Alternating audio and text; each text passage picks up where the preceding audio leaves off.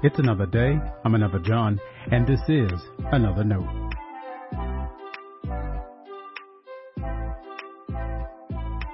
Today's edition of Another Note is titled, You Already Know. Our scripture reference today is Psalm 62, verses 5 through 12. As always, may the Lord add a blessing to the reading and hearing of His holy word.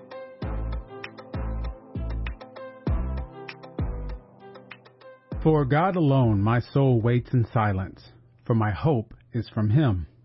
He alone is my rock and my salvation, my fortress, I shall not be shaken. On God rests my deliverance and my honor. My mighty rock, my refuge is in God. Trust in Him at all times, O people. Pour out your heart before Him. God is a refuge for us. Those of low estate are but a breath those of high estate are a delusion. In the balances, they go up.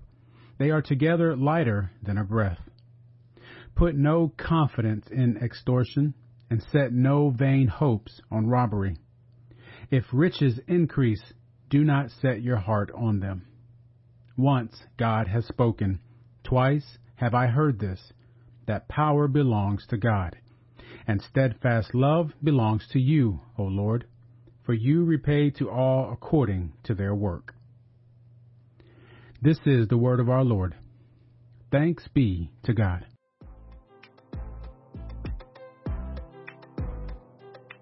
Last year had its tough moments for me. A cancer diagnosis isn't what any of us want to deal with.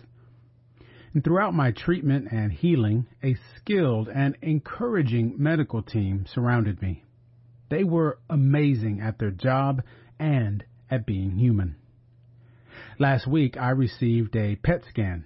It'll be something I do every year for a while. Once again, God gave me people with the utmost respect for their job and their patients. Right before it was time for the examination, the nurse reminded me God was with me.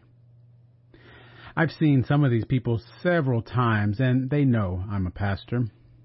After that great reminder, the nurse looked embarrassed. You're a pastor. You already know that. Now, the nurse was right, of course. I am a pastor. I already knew that. But that doesn't mean I don't need the reminders. Our faith isn't about facts we can recite. I encourage you to memorize Scripture. Yes, you'll better know and appreciate the stories of the Bible. More than that, though, it's a form of intimacy with God. And that is our faith's desire getting to know God through Bible and prayer. You can memorize the Bible without ever experiencing Christ. What good is that? You're a Christian maybe even a long time Christian. You already know many of God's promises, but you still need the reminders. Your faith needs the reminders. It's arrogant to think you've outgrown the need for others to encourage your walk with Jesus. I'll be needing those reminders, by the way. The scan showed the cancer is back, and with a vengeance, apparently. My encouraging medical team has set forth a plan they are highly optimistic about. I share their optimism. There'll be tiring days, I'm sure. Frustration is a part of this too. But I know that I know that I know God is with us. Still, a few reminders along the way won't be bad to hear. Stay blessed.